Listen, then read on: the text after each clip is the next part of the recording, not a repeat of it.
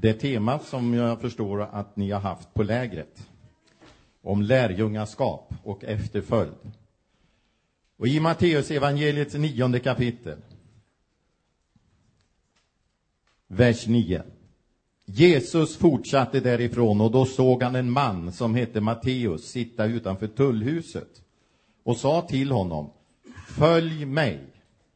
Och Matteus steg upp och följde honom. Och han steg upp och följde honom. Jag är född i en by i Närke, norra sidan om Hjälmaren. Denna metropol heter Lunger och ligger i en socken som heter Götlunda. I denna by fanns ett centrum och finns fortfarande. Och mittpunkten i detta centrum, det var vår idrottsarena. Den var i form av en trekant och fick därför också heta Trekanten. För den var omgärdad av vägar på tre sidor. Där hade vi våra stora duster. Där fostrades vi. Um, spelade fotboll. Spelade ishockey. Vi lånade böndernas vattentunnor och körde vatten ifrån ån och upp och spolade isen. Vi åkte skidor.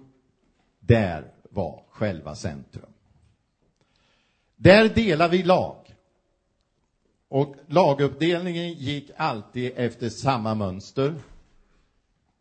De två bästa ställde sig en bit ifrån varann och hopen stod i en klunga mitt emellan.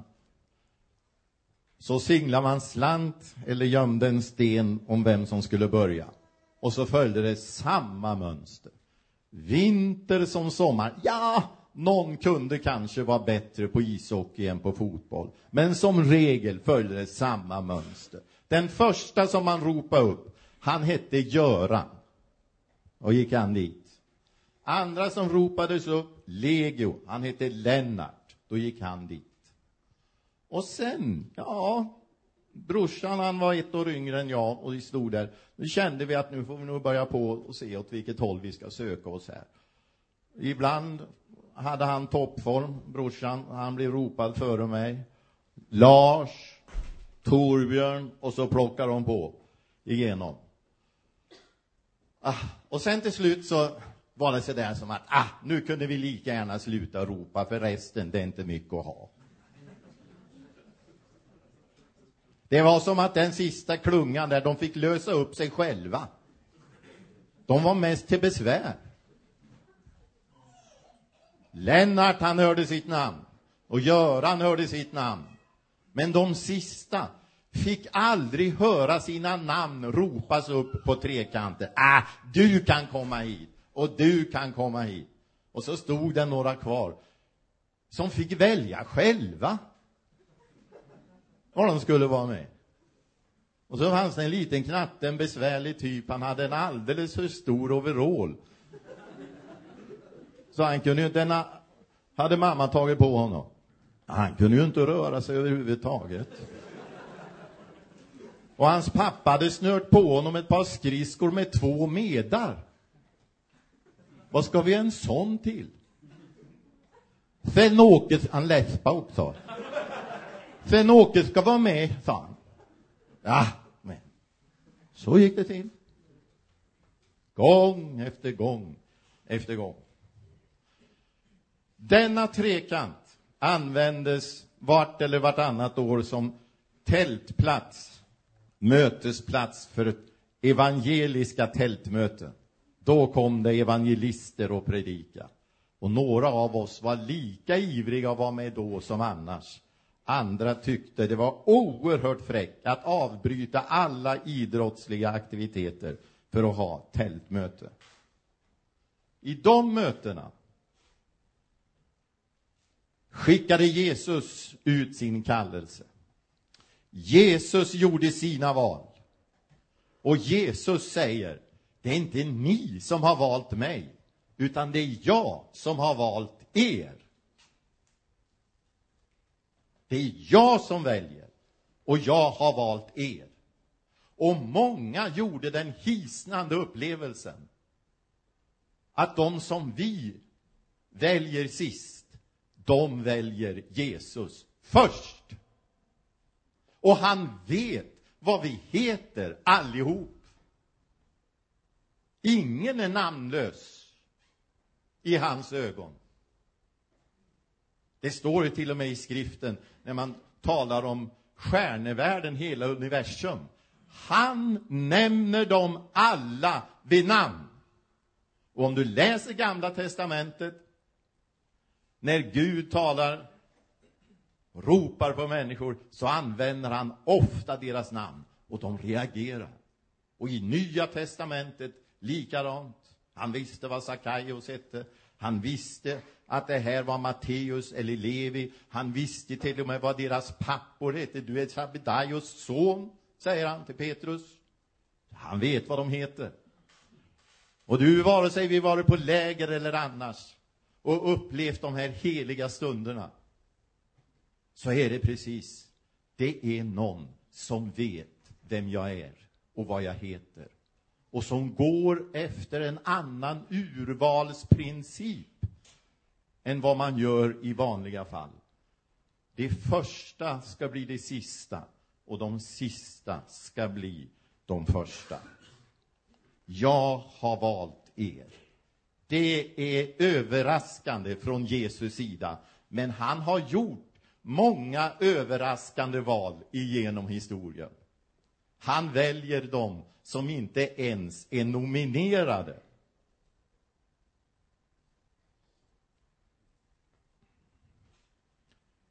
Han med de där två medarna på skridskorna och den stora otympliga overallen. Han blev bäst av allihop. Han avancerade i seriesystemen i ishockey. Han spelade i Nybro när de låg i högsta serien. Och åkte till Stockholm och spöade Djurgården. På Hovet. Då var han med. Sen-Åke ska vara med. Då var han med. Och det står i Express, på Expressens sportsidor efteråt, det är till och med på löpsedeln, pastorns pojkar spöa Djurgården. För de var pastorsungar, de där två. Och så hamnade han i Färjestad och spelade där i många år. De minsta blir störst. De som vi inte ens ville ha med. Plötsligt så är de bäst. Så kan det hända när vi, hamnar, när vi hamnar i det lag som Jesus kallar ihop. Då kan det bli något av det som inget är. Det är som när man sätter en etta framför en nolla. Då blir det någonting av det som är noll och inget. Och Jesus är denna etta. Han är number one. Jesus är Herre. Och sätter man honom först, då blir det någonting av det. Och det gjorde Matteus. Jesus gjorde ett överraskande val. Men det kan man ju säga att Matteus här gjorde också. Han äventyrar hela sin inkomst. För den hade han fått på lite mm, oschyssta vägar. Och ska man följa Jesus och bli en lärjunge till honom, då kan man inte ha såna business som Matteus och tullindrivarna hade. Han äventyrar det. Och dessutom så begriper han att han äventyrar sin, sitt sociala umgänge om han ska bryta upp och följa med Jesus. Men han gör sitt val. Han säger ja till Jesus. Men han behåller sin sociala gemenskap, sitt sociala nätverk och tar in Jesus i detta nätverk. Så en dag, när Matteus har sitt vanliga eh, umgänge, så har han bjudit in Jesus också.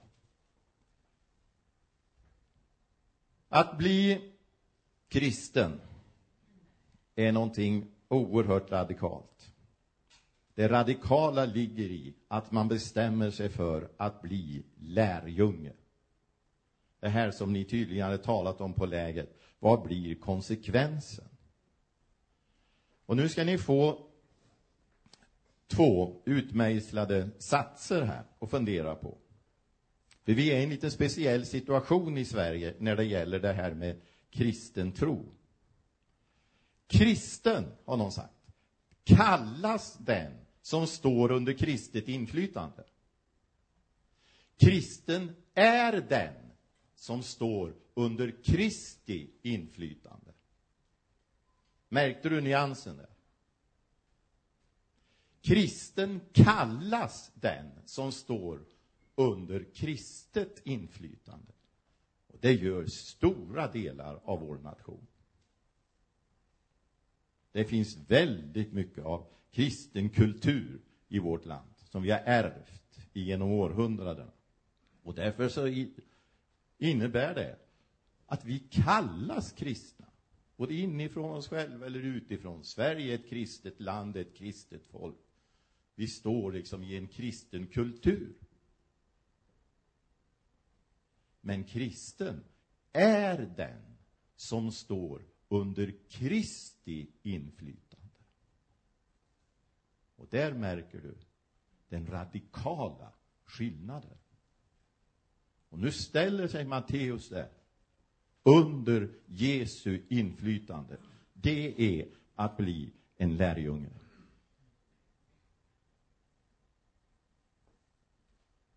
Följ mig. Då stod han upp och följde. Vem hör den rösten idag? Den rösten hörs på ett skidläger. Den hörs fortfarande på konferenser och tältmöten här och där. Den rösten hörs i en vanlig enkel gudstjänst som den här, om vi lyssnar. Jesus gör sina val. Följ mig. Är det någon som hör rösten mitt i bruset? Var sker de här uppbrotten idag? Ja, överallt. I vilka åldrar sker de här uppbrotten som Matteus gör? I alla åldrar. Appellerna riktas ju mest till unga människor naturligtvis. Men vi andra då?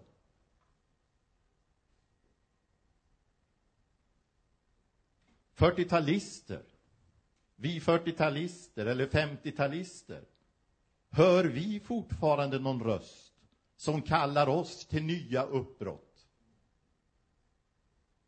Eller är vi färdiga? Är vi inte lärjungar längre?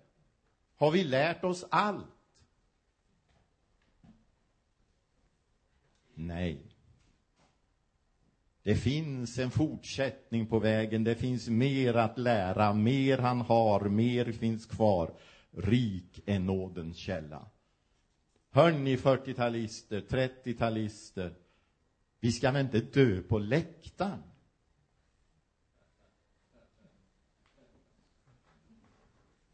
Vi måste ju vara med på arenan när det händer. Vi måste ta klivet över på Jesus sida i denna kamp mellan ljus och mörk i den här världen. När Jesus ropar från sin sida, kom nu, kom och följ mig. Och vi lärde oss när vi var unga att alla segrar med som står i frälsarens led. Vi ska inte dö på läktaren, hörni, om jag tittar på oss som sitter lite längre ner. Det var bergsbestigning. En olycka händer. En av bergsklättrarna tappar fästet. Far ner i en ravin. och omkommer.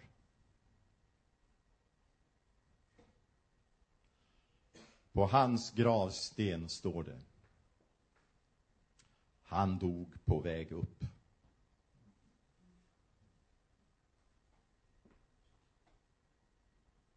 Det säger något. Han dog på väg upp.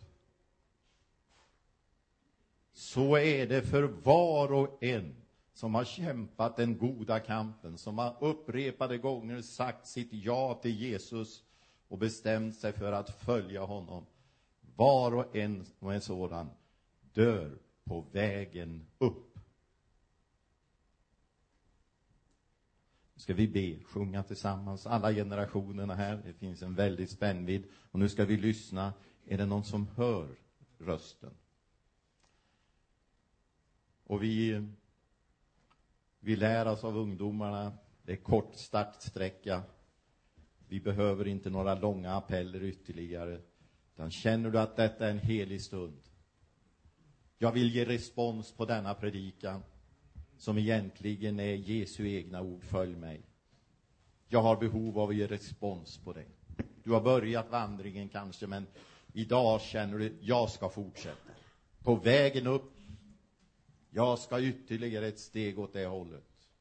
På vägen upp. Och du känner med hela kroppen att du skulle vilja reagera på det. Kom gärna här. Tänd ditt ljus här. Vill du ha förbön så kommer vi här, sätter oss vid sidan av det här. Det finns tomma stolar, rader här framme. Så ber vi en bön. Det här kan vara en helig stund för dig. Avgörande för ditt livs fortsättning. Vi ber en bön, vi ber om Guds välsignelse över dig. Och så kommer det fler. Och jag skulle se hur unga och äldre stod där, tände sina ljus, la armen om varann bad och tackade Gud för varann. Det är tid för uppbrott. Fortsättning. Jesus kallar på oss, unga och äldre. Nu sjunger vi.